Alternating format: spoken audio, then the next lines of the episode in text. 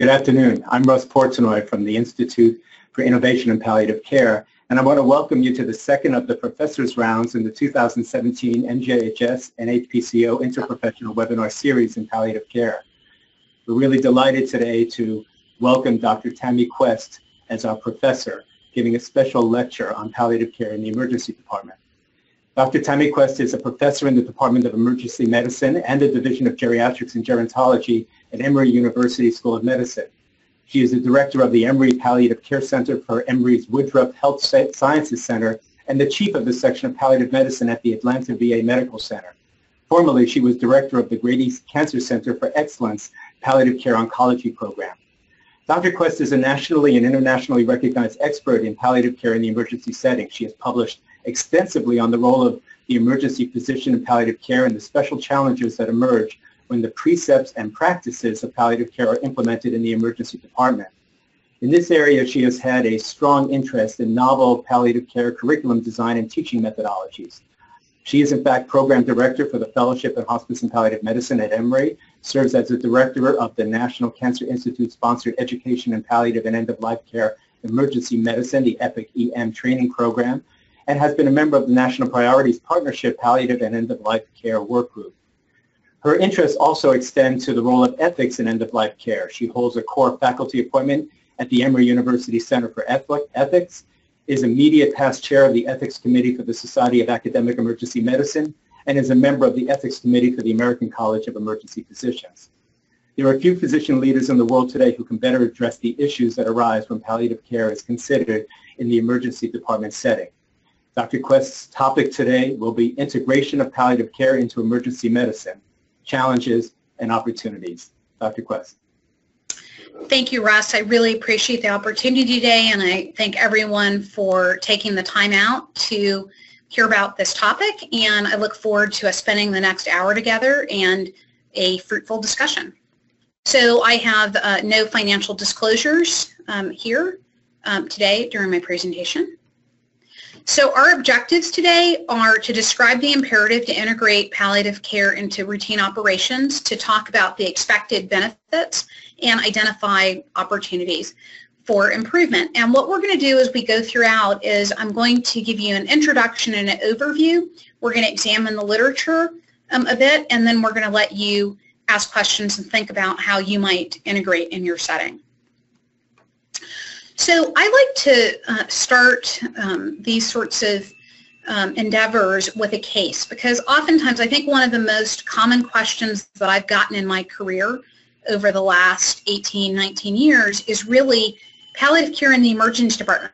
Hmm, that doesn't seem to go together. And as a, I was trained as an emergency physician and came into palliative care in 2000 two and really have been doing it continually since and I see perfect integration so it's not always apparent for people how this might um, co correspond. So I'd like to um, go through a case. So this is an 81-year-old female with multiple strokes who came to the ED for possible gangrene in the foot. She's nonverbal, dependent for all the ADLs.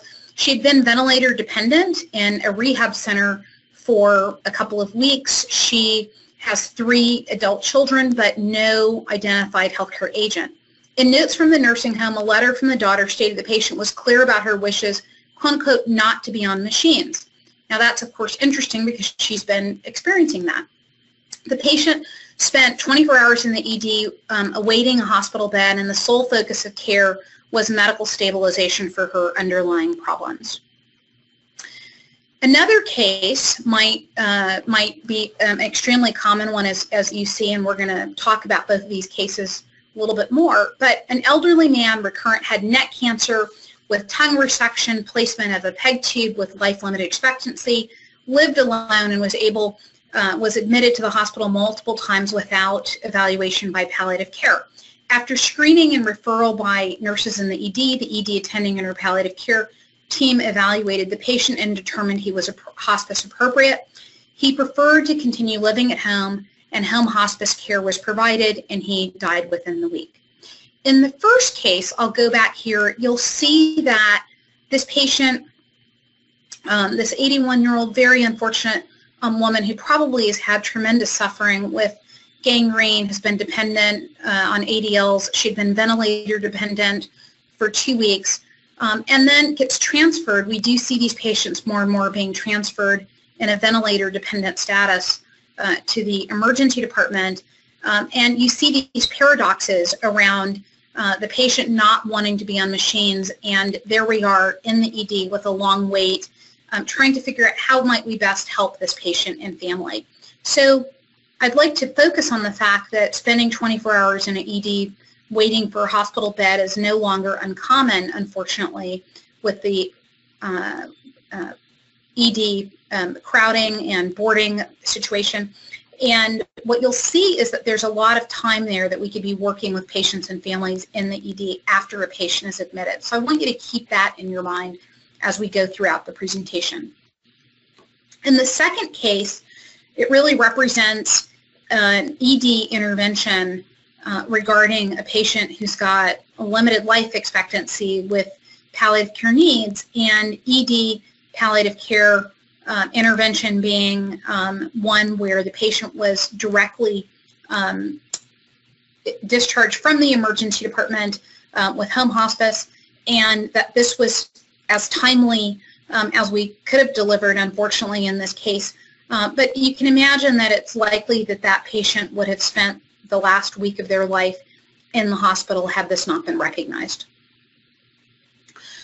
So we've come a long way in emergency medicine. Uh, the uh, 2008 policy statement from the American College of Emergency Physicians which is uh, a organization of 25,000 emergency physicians, states around the physician role that emergency physicians play an important role in providing end-of-life care, helping families achieve control over a dying and end-of-life process, advanced care planning, affirming that that um, uh, that in um, in the trajectory that this is very important, and that patients and families should be able to communicate and um, exert the necessary intervention to support their loved one by surrogacy.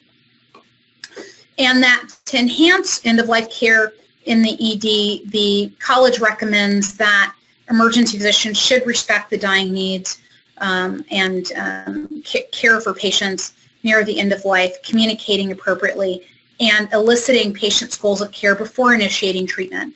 So what we know as a national statistic is that one in five patients will die in a critical care ICU setting, and a number of those interventions were initiated in an emergency department.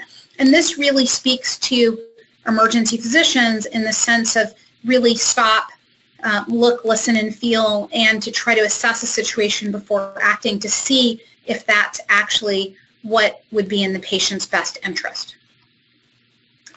Um, the other piece that we um, are focusing on in emergency medicine really is around advanced care planning and um, really the respecting the wishes. So there is evidence there that patients will have advanced care plans that are not respected. We are seeing a lot less of that in this decade than we were the previous decade with respect to emergency care.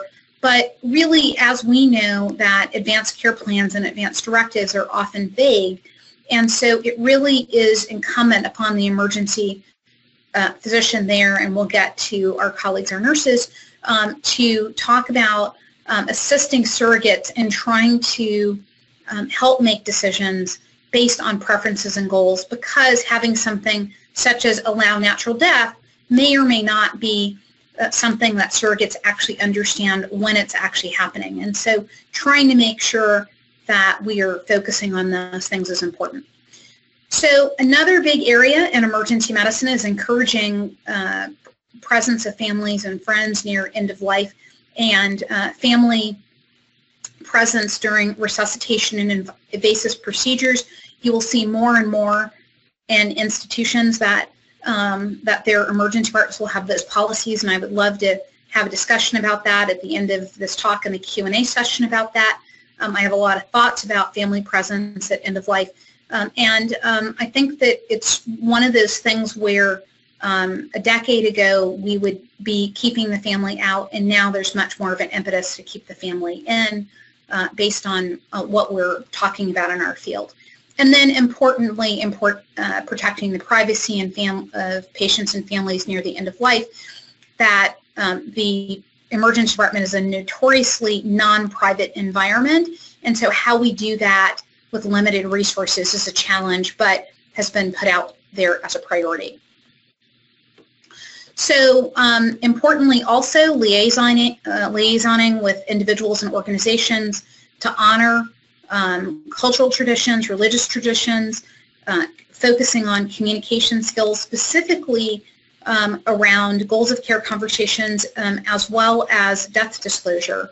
Uh, I personally teach our residents here. We have one of the largest emergency medicine residencies in the country, and me and my colleagues here in emergency medicine and palliative care um, really work with um, our, um, our training colleagues to ensure that all of our residents know how to perform a death disclosure, and we do that in a skill-based exercise with standardized patients, uh, focusing, of course, on um, after a death has occurred, um, recovery for organ transplantation, or if somebody's in that trajectory, uh, being able to support those um, choices, and then informed uh, consent from surrogates. Postmortem procedures are increasingly rare in our field, but still do occur. And it used to be 20 years ago, um, embarrassingly, we would do postmortem intubations without um, informed consent of surrogates, and you would never see that in an emergency department today. These are all the things that perhaps um, those who don't work in an emergency department uh, may not think of, but these are all aspects of palliative and end-of-life care. So as we think about how far we've come, one of the things that we've, we've other than, than really pronouncing in our specialty that these are part, this is um, clearly part of what we do, the Choosing Wisely campaign, October 15th of 2013, is a wonderful talking point as you interact with emergency medicine colleagues. And this really um, set us forward light years um, where there was um, part of the Choosing Wisely campaign. And so those of you who don't know what that is, it's really a top one, two, three, four, five, or 10 list, depending on the specialty or the phase of the Choosing Wisely. What are the evidence-based approaches of things that emergency clinicians should be paying attention to? And this was in the 2013 first year of Choosing Wisely for Emergency Medicine was put out to um, out there as a very important choice. This is right up there with uh, pediatrics. Please don't put IVs in pediatric patients. Try oral hydration. That was on the same list. Um, but don't delay engaging available palliative and hospice care services in the emergency department for patients likely to benefit. So the call is really out there for emergency clinicians to really um, focus on palliative care in the ED, and importantly, early referral from the ED um, to hospice and palliative care services can benefit patients. This is out there. And one of the really important pieces, I think, for all of you to recognize is that this will create a new demand that you might not have ever uh, seen before. And hence the field of hospice and palliative care has to respond to a field of emergency medicine that is increasingly seeing palliative and end-of-life care as its core responsibility. So similarly to the American College of Emergency Physicians, the Emergency Nurses Association um, has a, um, a similar um, uh, policy statement that I would encourage you all um, to use as talking points when you are either in the emergency department as a provider or if you are going to interface with the emergency department as um, working with the ED, but knowing what ENA says, really it talks about the family presence position statement. It talks about nurses um, focusing on helping uh, patients and family have choice, um, that emergency nurses must use clear, appropriate, sensitive, and open-ended questions to draw out the wishes so uh, this is really a parallel statement to the um, emergency uh, physicians, which is you can see here that the team is coming together of interprofessionals in the ED to be uh, caring uh, for people in, in a, what we would see as a best practice. Um, the ENA policy goes on to talk about respect. um, that the, uh, the physician's professional responsibility to discontinue treatment when appropriate.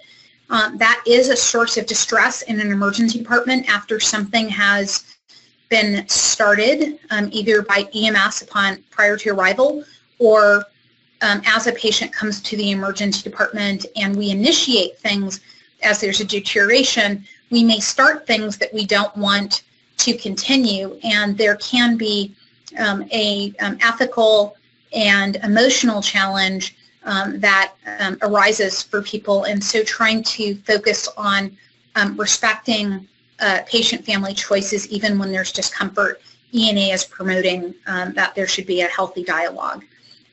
there's uh, respect for the interdisciplinary team. Uh, for nurses, there's a respect and edict that uh, emergency nurses should be helping develop policies and protocols specifically around CPR, patients who are actively dying, uh, bioethical issues, um, and advanced care planning. Uh, working with uh, relationships with organ and tissue procurement, um, that is, I believe, uh, a important focus in the emergency department as we work very closely with, with um, organ procurement and tissue procurement organizations and being able to see that as a possible opportunity for uh, family surrogates to give. Um, that is a part of core palliative care skills in the emergency department. Um, for nurses to help um, design and meet the needs of patients and families um, in the ED, um, hospital transfers, hospital-based transfers in and out.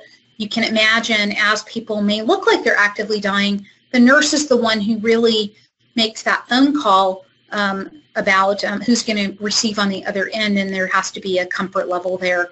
And then um, also something that we deal with in the emergency department are really coroner and medical examiner issues and allowing visitations post-mortem. This can be very contentious if you have, for instance, a traumatic death that was violent.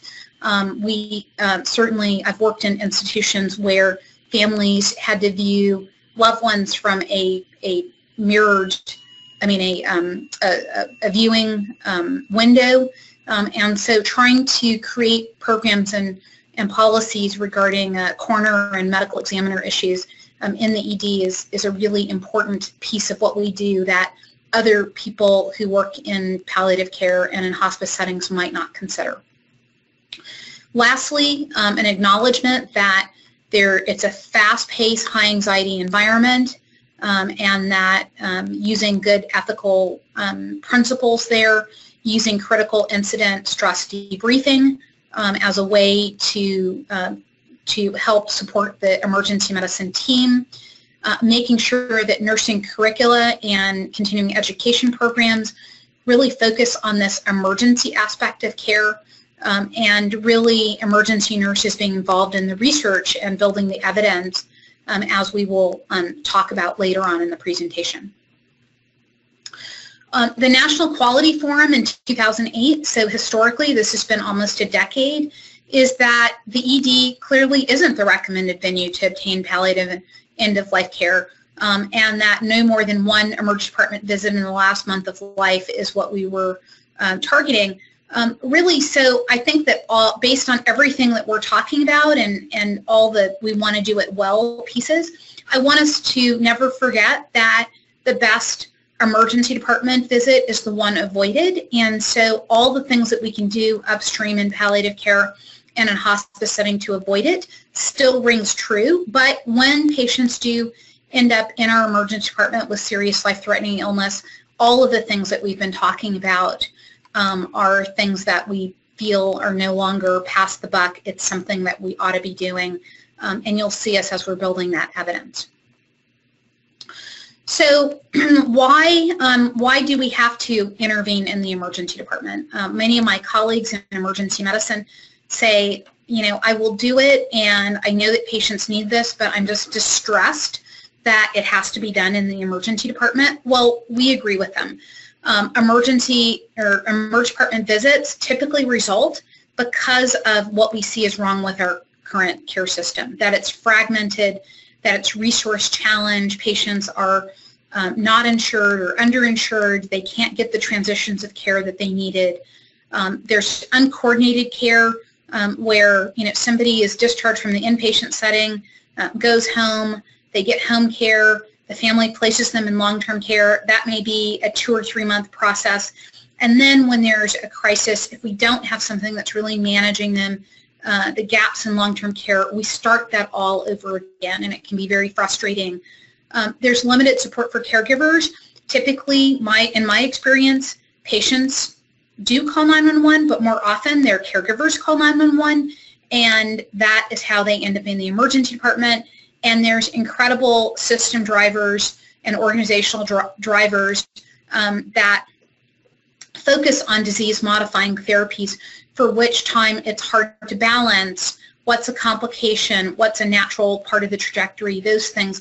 And so not managing those all um, end up um, with emergency department um, stays and um, and emergency uh, nurses, um, technicians, physicians, all really frustrated because it is that downstream uh, piece of, of what's happening, but yet they must deal with it.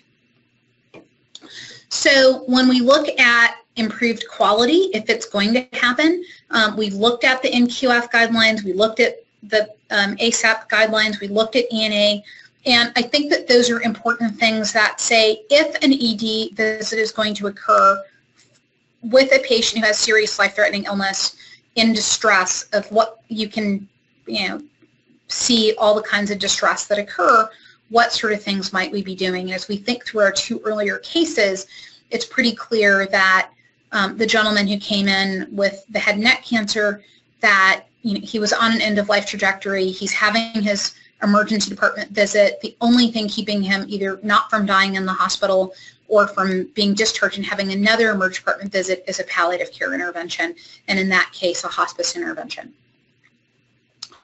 So what does it mean then to integrate uh, palliative care um, in the emergency department? Well, um, for this presentation, basically integration really is the palliative care principles, um, into the practice with or without the involvement of a hospice and palliative care team or inpatient hospice or palliative care unit. Um, and I think that that really what this speaks to are, again, you know, primary palliative care skills. So whether that you know, emergency departments are 24-hour a day, seven-day week operations. And so what we often have the challenge is that even if you do have hospital-based palliative care um, or hospice services available to you, you are still left as that frontline provider.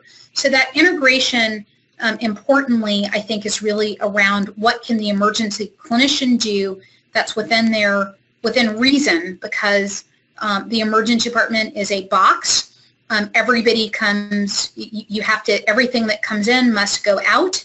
Um, and so the ED is not a destination, it is a way station. And so we do have to be sensitive to the resources, but we do need to be thinking about how to help our emergency medicine colleagues wherever they are with what whatever um, whatever we can um, do.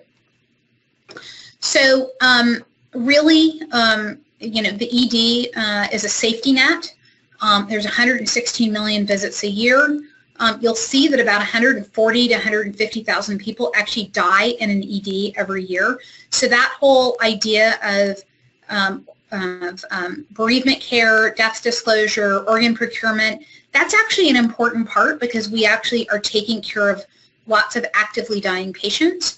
Um, you can see here that about 10% of all the patients um, in the nation are admitted directly from the ED to the intensive care unit. So we are part of that way station. Um, we take care of um, many patients who are, um, are from long-term care. And so as you look at the challenge, as our population ages, this is going to continue with our with all sorts of tsunami um, analogies. And so um, this is the ED as a safety net. It's really going to be increasingly a palliative care safety net, and it's going to be all hands on deck to be able to help figure out what's best for patients. So um, the ICU trajectories um, are set in the ED. I get to decide, are you going to the ICU? Are you going to the floor? Am I going to discharge you to hospice? Am I sending you back to your um, nursing home? Um, I'm the one that actually starts potentially high burden interventions such as mechanical ventilation, um, you know, initiates or continues cardiopulmonary resuscitation, um, who starts the vasopressors, all the things that commit you to an intensive care unit stay.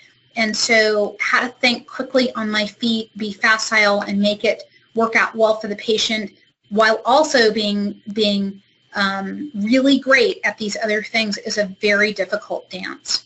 Um, so I think that um, what we often see also in this critical site of delivery when we talk about caregiver burden and caregiver giver distress, there is no question that patients and, and or caregivers really um, are, are it's much of what we see is kind of caregiver breakdown, if we could use that term in hospice anymore, but really it's, it's disguised as an acute crisis. Why did you actually bring your father in tonight? He looks, God, you know, he's really sick, but he looks about the same as he been, he's been. And what you find out is the family, you know, hasn't slept for three weeks and they don't know what else to do. And so they finally are exasperated. They call 911 and they may not even pick up our phone calls from the emergency department because they actually don't just just need one good night night of sleep and so sometimes it looks like a, a crisis and as you can imagine as those patients come to the ED they're getting labs they're getting x-rays they're getting all these things and so that idea of um, caregiver distress is huge um, what we see in the emergency department and so trying to navigate that as you can imagine is is a challenge when we don't have social workers um, and it's really the ED nurse and um, physician trying to figure out what's going on with it with the technicians and other folks. And remember, the majority of our work is done um, after 5 p.m. So there's eight hours of the day that people are typically at work, and then there's another 16 hours where people are not there where we have to manage. So um, all of so if we actually start focusing on the ED and so what do we do and what do we not do well? Well, um, in the midst of all the things that I'm describing, pain and symptoms um, go undertreated. Um, we miss what needs the family has. We may not communicate as well as we need to. Us trying to you know, rehash or hash a prognosis in the ED in somebody who has advanced metastatic lung cancer, for instance, is um, is can be can be tough when this has been going on and now the shoe dropped. It's Saturday at 10 p.m. and so sometimes we don't do as well as we could. There's conflict among, among clinicians, patients, and families, which is there's this perfect care plan that you all dressed up, you put a fabulous bow on it, you sent the patient home on a Friday with hospice care, and by Sunday at 7 a.m. before um, church or religious services, everybody is in um, the ED um, trying to come up with a different plan because um, they're not happy with that one or they don't understand that one or they're scared. So you can imagine that there can be a lot of conflict there and we end up not doing as well. Um, how to um, use our resources effectively. So interestingly, in, the, in case one, what we often teach our emergency medicine residents as they're training up is we have a term of when to cut bait. At what point is it not going to be something that you're going to be able to modify? The patient is on that tr that train has left the station. They're intubated by EMS. We have no family there, um, and you know we've got 27 other patients that we're trying to take care of. Trying to hunt down family to remove life-sustaining therapy is going to be a tough thing. So how do we efficiently um, uh, utilize resources to get the patient the right care while knowing that we have incredible continued pressure. We can't stop the flow into the emergency department. We can't stop people from walking in the waiting room. Even when we go on diversion, um, ambulances still come because if, particularly if you're a 911 receiving facility, you don't have an option. So trying to figure out ED palliative care so that we can do that is important. And then if you ask an emergency clinician, what bothers them when they go home at night. It's the patients who are sick and dying or died um, that causes that. Emergency medicine is one of the top five sued subspecialties from a medical legal perspective. And um, failure to treat, failure to diagnosis is, is often at the root of that for successful suits. And so a patient dying is still considered to be a bad outcome in the emergency department. It can be really hard and it really contributes to uh, burnout and moral distress. So I know that's a lot, and that sounds pretty upsetting, and it sounds pretty bleak, but I think um, if we have to um, think about um, what sort of essentials there are, I think that we kind of just have to take a break and sort of step back and take a breath and and say, all right, what's the essential? So what is what is the basic? And then what is what is the ideal? And so sometimes as we've heard the phrase perfection is the enemy of good. And um, what we find is there's no problem with trying to think about what perfection is. And a lot of what we might um, see um, as perfection um, you know, are on the slide, but I think that we have to kind of say you have to start somewhere, and organizations, institutions, and partnerships are at different levels. So at, this is not going to be news to anybody probably on this call, but patients and families want to be in the gray zone. They want um, all the things that they can do to help uh, benefit their illness, and they also don't want to suffer. And this can be really hard for emergency clinicians when they need to make a black-white decision you're either going to die in the emergency department, you're going to be admitted, or you're going to be discharged, period. Those are the only options. And so oftentimes emergency clinicians will need expert guidance and support of hospice and palliative care experts to create a plan because we actually don't know what to do with people when they're in that gray zone. What can and cannot be done. And then so as you think about successful programs in your area, in your care setting, what can you do to be a part of the solution for guidance? Um, I think that if we can get the right partnerships together, palliative care um, and emergency medicine partnerships, we'll see the things that we want. But I think that both people have to take the first step. Um, and so the emergency department has to take the first step, the palliative care program has to take the first step, or the hospice program needs to take the first step and and and kind of say, okay, there's so many things going on. What little thing can we do to help patients, particularly in the gray zone? Uh, the culture um, is geared toward resuscitation and stabilization. That's just what we have to do. I think that everybody on this call, that if one of you were to pass out right now and you're perfectly healthy, you would want us to be very good at resuscitation and stabilization of an acute life-threatening event and how to actually focus on goals of care in the midst of that is a challenge for us. And there is the slow shift toward acceptance um, around these things, and you've seen our policy statements, you've seen that, but I'm not going to guarantee you that if you walked out of this webinar today and went to your emergency department, that people would say, oh yes, absolutely, um, I totally get it. What they might say is, I see those patients all the time. What can you do to help me? Because, um, you know, I can identify them. I can see, you know, a cat. I can see a dog. I can see a squirrel. But gosh, it's really, really hard once I see that. I don't know what to do with that animal. So um, thinking about um, all of these challenges, let's think a little bit about what creating a better system might look like. Well, I think that um, there needs to be a mutual understanding of, um, of what um, can and can't be provided to patients.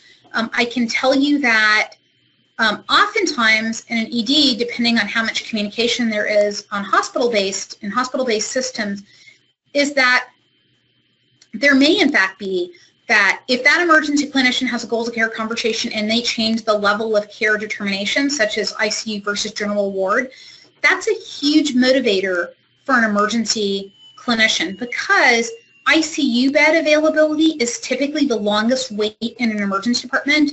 And if we can find that patients and families actually don't want the kinds of things that the ICU can offer, then we often can get um, a, the appropriate level of care that might actually move the patient out of the emergency department quicker, uh, not moving them to the ICU, moving them to a ward or palliative care unit, a hospice you pick.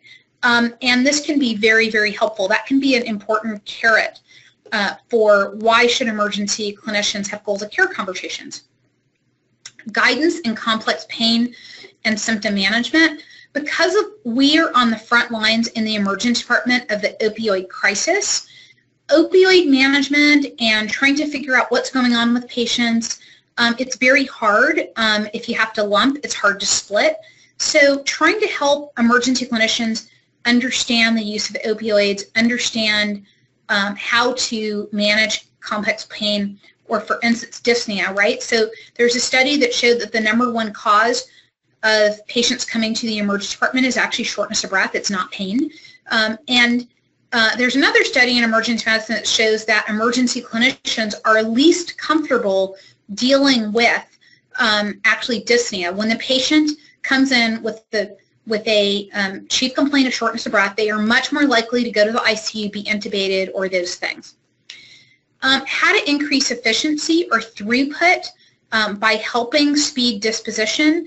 Um, I'm going to challenge all of my hospice providers on the call to figure out how to partner with your ED and get patients directly out of the ED um, with, with hospice either to your inpatient unit or to home hospice, this is a huge, huge help, right? That you can send that liaison right over to meet with the family, see if it's right. If it's not right, that's fine. We can admit them to the hospital. But the faster you can do that, it really, really helps us. And I can't tell you how important that is.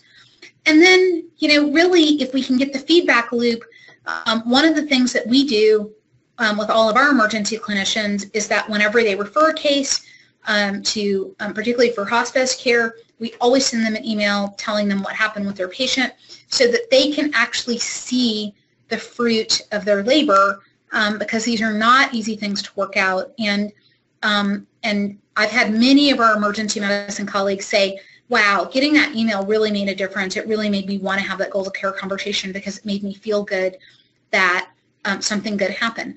But typically in the ED, we don't get a lot of feedback about what's happening after the visit. And so getting that feedback is really important.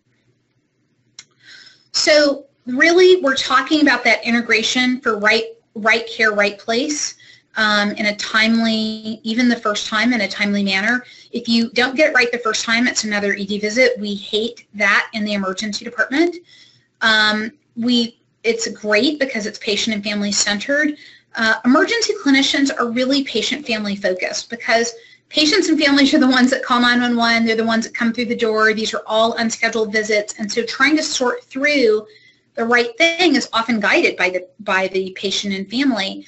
Um, the ED providers need to be corp, uh, competent in core palliative care skills, so pain and symptom management, communication skills, uh, family presence during resuscitation and invasive procedures, uh, death disclosure, um, you know, you can think the ethical legal issues are important, interpretation of advanced care plans. These are all things that we have to do while, don't laugh, trying to get a marble, you know, out of a kid's ear at the same time. So there's a lot of these things where, um, you know, I've committed a lot of my, uh, my uh, career to education and, um, and then uh, education though without uh, policy or procedure or, or um, practice um, guidelines um, and locally won't help. So if we just educate people and then we don't implement it in any way, unfortunately that doesn't work. It, it's a starting point, but it doesn't work. So in a place where there are consi there's consistent, reliable access to palliative care clinicians, um, it's really important that you take the first step uh, to the ED and say, hey, what, what can we do or offer something the number one thing I'm going to tell you is please don't make our lives any more complicated. The worst thing that ever happens is I'm in the ED. Well, it doesn't happen to me because I'm the director of palliative care, but it happens to my colleagues where they call call palliative care and somebody asks them 20 questions and they just say forget it. I, I mean, like it didn't help. I should have just admitted them to hospital medicine. I give my palliative care colleagues that feedback when those sorts of things happen uh, because I think that oftentimes they're not really connecting that the emergency clinician is asking for help, but 20 questions is not going to be helpful necessarily. Pick your questions wisely. So being able to have that access, but to be um, focused on what that person needs to hear is an important piece. So controlling symptoms, reducing um, anxiety, timely implementation, um, fewer conflicts um, about the use of life-sustaining therapies can occur if we're really focusing in that patient-centered space, and then earlier transition to community uh, resources. And here in our institution, we directly admit patients from the emergency department to hospice all the time. um, and that's become, and typically without palliative care consultation, our emergency medicine uh, residents and attendings are very facile in goals of care conversations, and so I think that while we could be doing more, the ones that we um, have been doing have been very successful, and I'm really proud of my colleagues that they're able to um, transition without having an expert in between. So um, how would we measure this? Well, uh, the kinds of things that you might measure in an emergency department as good integration, um, really uh, in the ED um, throughput or um, metrics around uh, crowding and length of stay are hugely important. Um, ED um, length of stay is a very important metric. Um, and most emergency medicine practices in the nation, other than academic practices, even those, are still on a um, on a volume basis. So you're compensated and you are incentivized to see more volume um, and trying to move patients. And so the metrics around length of stay um, are important in the ED. But as we think about from a systems perspective, um, avoided non-beneficial uh, treatments, length of the hospital length of stay, readmissions, inpatient deaths, all of those things are things as you think about system-based scorecards, why ED palliative care might be important, I think is, is important. And then patient safety um, is important. Um, and I think the other piece, as we talked about with burnout, um, really having these types of um, support system um, where things are flowing better really um, do link downstream to recruitment and retention of emergency clinic clinicians because taking care of seriously ill patients, particularly where an ED is a more geriatric focus, can be very difficult. So optimal resource utilizations, um, and I, we'll talk a little bit about um, palliative care teams and cost avoidance. Um, theoretically, ED palliative care could save ICU day, days, um, decrease life-sustaining treatments, and um, what you'll see is that the evidence is emerging in that area, but we don't have all of the evidence that actually shows that implicitly. We've published some things about um, um, e, uh, uh, sorry, um, ICU to hospice transfers, and so there's a lot more data around ICU to hospice transfer, but less around the fiscal um, impact um, around um, ED to palliative care. So um, that said, what does the ED staff care about? So I've talked to you a lot about why all of this is a good thing. You know, what, what incentivizes the, the ED? What are their pressures? Well, triage and disposition the average patient must be triaged in an emergency department in less than two minutes. And disposition, or are they going to be admitted, um, discharged, or transferred, um, really needs to be done in most emergency departments within the frame of um, two hours. Um, and so the emergency clinician is working very fast and um, often with very complex um, patients. And so how to efficiently use the resources how are you going to do that and reduce ED length of stay? Uh, patients sometimes are going to stay there just because they have to because there's no place to go. Um, how are you going to help with the, the throughput, um, decreasing boarding of admitting patients? And so one thing perhaps, and with case one that we were looking at with the person who's had um, ventilator dependence but never wanted a ventilator, you're like, okay, I, I'm confused um, why that is. The emergency clinician's confused. I don't know they're on a vent. They have to be admitted. Well, interestingly, um, having a palliative care team or palliative care um, intervention uh, by a subspecialist during that, working that out during this admitted boarding patient time period, you know, could could the patient have been there 18 hours if we made a decision that didn't didn't make sense and they could be moved, say, to a palliative care bed and extubated? I mean, are there things that could have been done? Um, patient family satisfaction, we care about that in the ED. Many uh, emergency medicine providers are actually compensated uh, based on patient family satisfaction, so lower patient family satisfaction scores actually have direct impact on their compensation. Um, risk management and compliance, the um, as I spoke before, emergency medicine is one of the top five um, SUD subspecialties, and so they, that is a big deal. It may not be a big deal to other providers in the hospital, but it's a really big deal to us. And so trying to help um, particularly around advanced care planning and surrogacy and those sorts of things, and helping emergency clinicians do the right thing is important. And core measures. So time to antibiotics is an important core measure. While many of our patients are going to actually have pneumonia or other things happen to them, and so not treating that pneumonia in the ED could be, or sepsis in the emergency department, which is how patients often deteriorate, could speak to ED core measures. And so you have to really work with the ED to get them off of, you know, you know, in the right person, sepsis as a normal um, outcome of what's happening in a dying patient. And so being sensitive to what those pressures are. So I want to um, focus a little bit now on the evidence. And I called the preliminary evidence because we've got probably about 10 years of data. I've tried to pull some of the more recent um, articles that are out there and things that are interesting, might be interesting to you. And the reference list at the end of this, there's some older, uh, more foundational articles, but I want to highlight a few um, of the um, most uh, recent uh, things we've seen. So many of you have seen this model, um, and this is not going to be um, strange to anybody. And what you'll see here is that um, as time goes on, what you'll see is that as the trajectory goes on, that you'll see that patients may have multiple ED visits. And so as we think about the evidence that we're building, um, really when you say uh, palliative care in the emergency department, uh, there could be, if you say ED visit, visit one, um, that person may be in a, in a very different place. And so when you look at the research, it can be limited about sort of where's the trajectory. And so we're just trying to come up with the best research methods now around how to, um, to uh, build the evidence along this trajectory.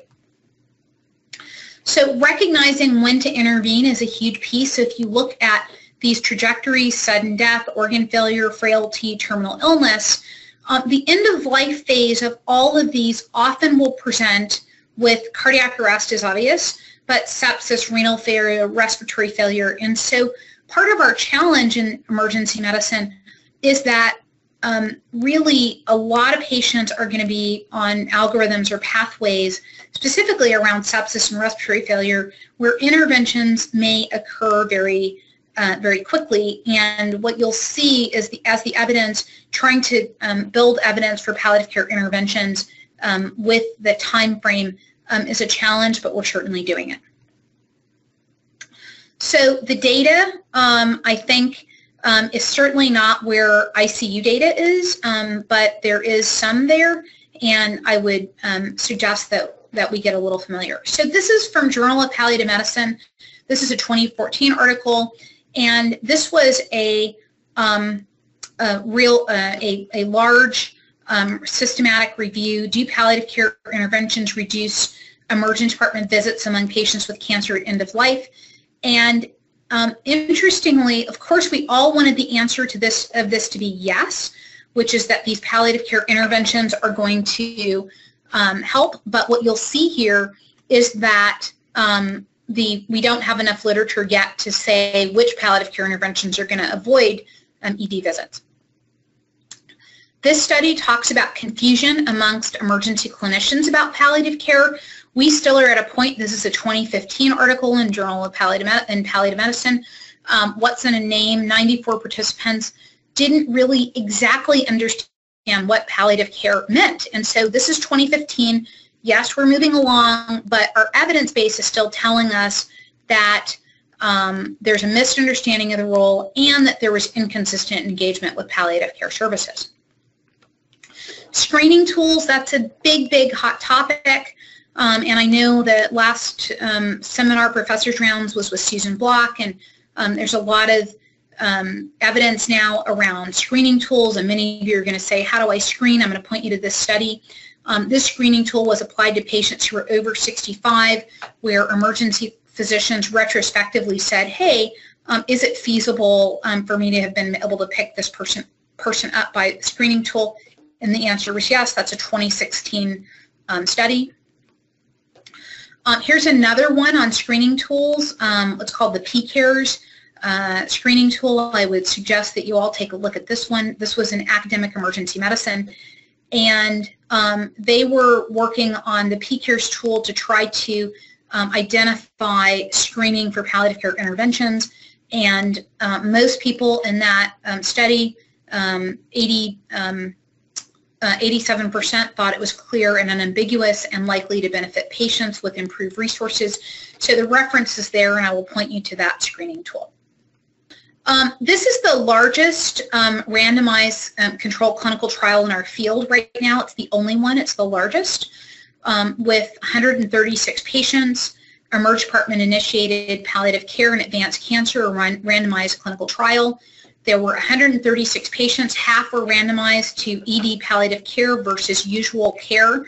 Um, and what they found was is that there was um, higher quality of life, a trend toward longer survival, but interestingly, there was no difference in ICU um, hospice or depression or, um, or um, what they um, noted as depression or symptoms. And there was a trend toward longer hospitalizations in, the, in their intervention group.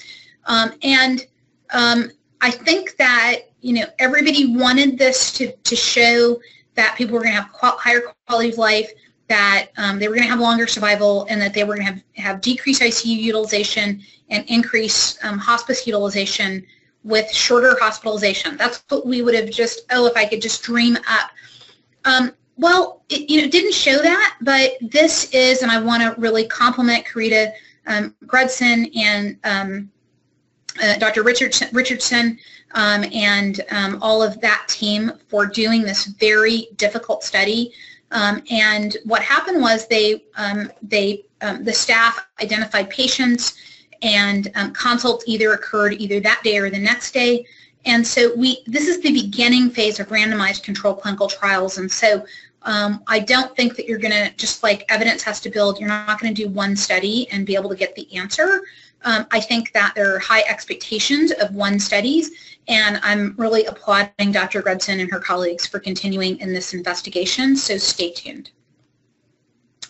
So again, the cost savings associated with U.S. hospital uh, palliative care consult programs, when this study was done um, by um, Morrison um, and, and colleagues, um, very famous study now, um, you'll see here that we um, have have seen all sorts of things regarding the cost and um, ICU utilization and what was used. This was a 2008 study. What we don't know, we don't have the answer to what, what if there was ED palliative care there. And I presume that potentially Dr. Grudzen's study is going to have um, some outcome data around uh, maybe cost savings or other things um, that we haven't yet seen.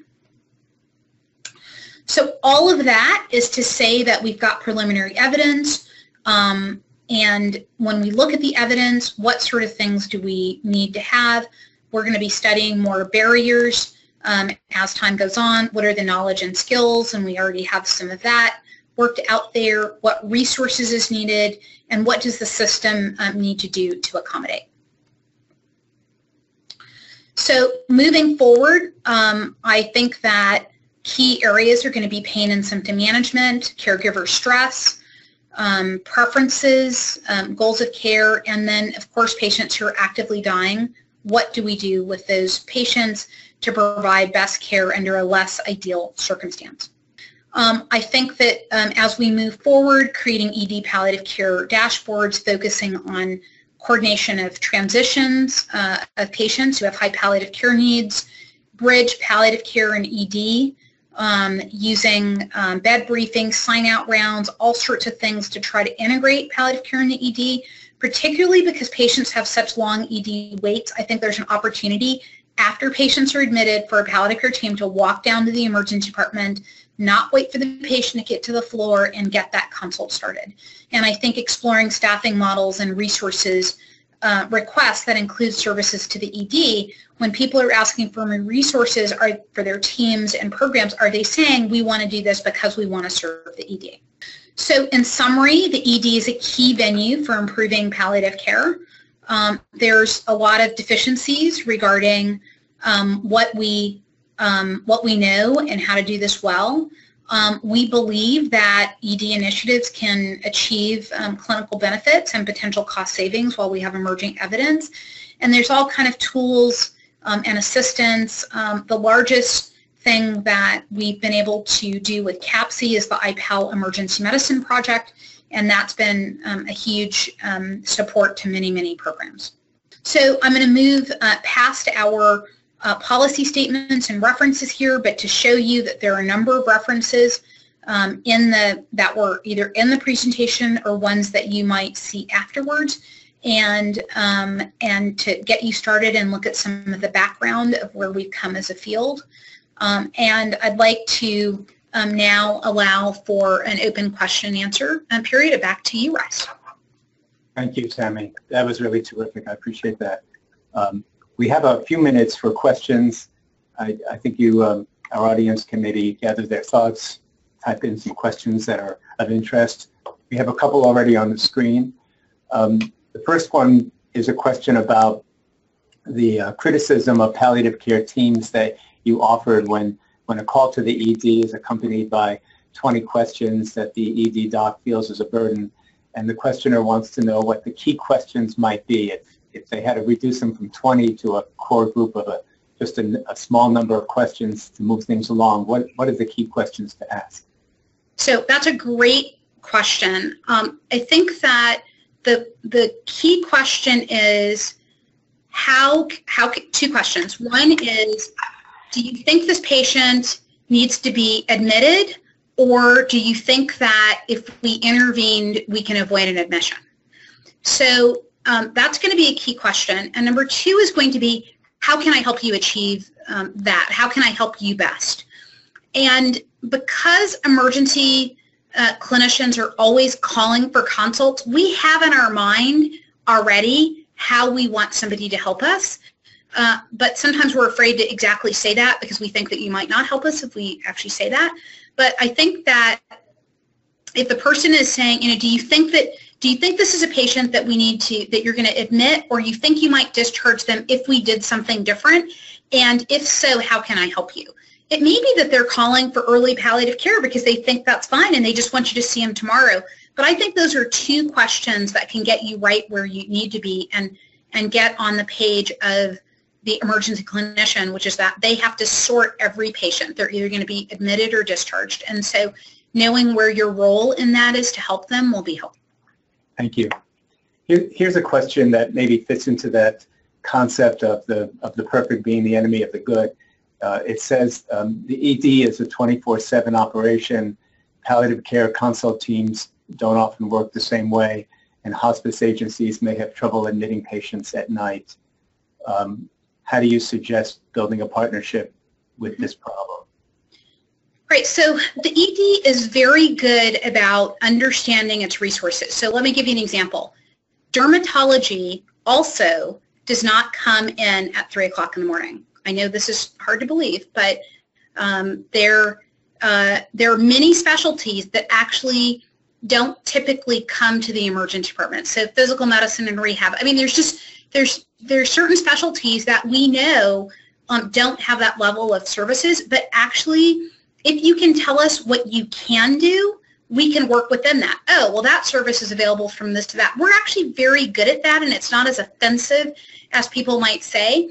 And you can say, well, if it happens at night, here's what I think you ought to do. Put an electronic uh, uh, consult in. We're going to see it right the next morning. Thank you for that. Give people options for what to do the next day, if, or you know, if it's an off time hours. But, but what I would say is create those options and don't have it if you just can't respond 24 hours a day. Or, for instance, our team is on call, you know, for day, day and night for ED, um, but, but my providers don't typically have to come in. We can handle almost everything on the phone. Um, so even answering the phone is helpful without the expectation of coming in. Uh, we have time for just one more question. The, the questioner says, if a relationship is built between the ED and palliative care, should we expect our ED colleagues to perform tasks like palliative sedation and palliative extubation? So I think that that ought to be um, negotiated with the emergency department. I can tell you palliative sedation is is probably not something that I would expect that most emergency clinicians would do. I think symptom management um, is going to be uh, to, to be within that wheelhouse. Um, I think that uh, withdrawal of life-sustaining therapies when it is when there's clear and convincing evidence that that needs to happen. We do consider that to be a core skill in emergency medicine. So we do teach people how to do that. Um, we in our EPEC Emergency Medicine course, we have a whole module on that. Um, there, that is something that we do do, um, and but I do think that people need support for that and for developing those processes and protocols. So I'm aware of the time. I think that's all the time we have for questions. So first, let me thank you, Dr. Quest, for an amazing talk, just really wonderful and illuminating. And now let me just remind our audience to complete your evaluation so that uh, we can plan for future sessions and you can get your CME and CE credits. And also let you know that our next webinar will take place on June 1st, Thursday, June 1st, 2017 at 12.30 in the afternoon. And that webinar will be given by Dr. Bernie Lee, the Associate Chief Medical Officer at MJHS Hospice and Palliative Care. And that will be entitled Emerging Role of Medical Cannabis for the Seriously Ill, not one to miss. So thank you all, and thank you again, Dr. Quest.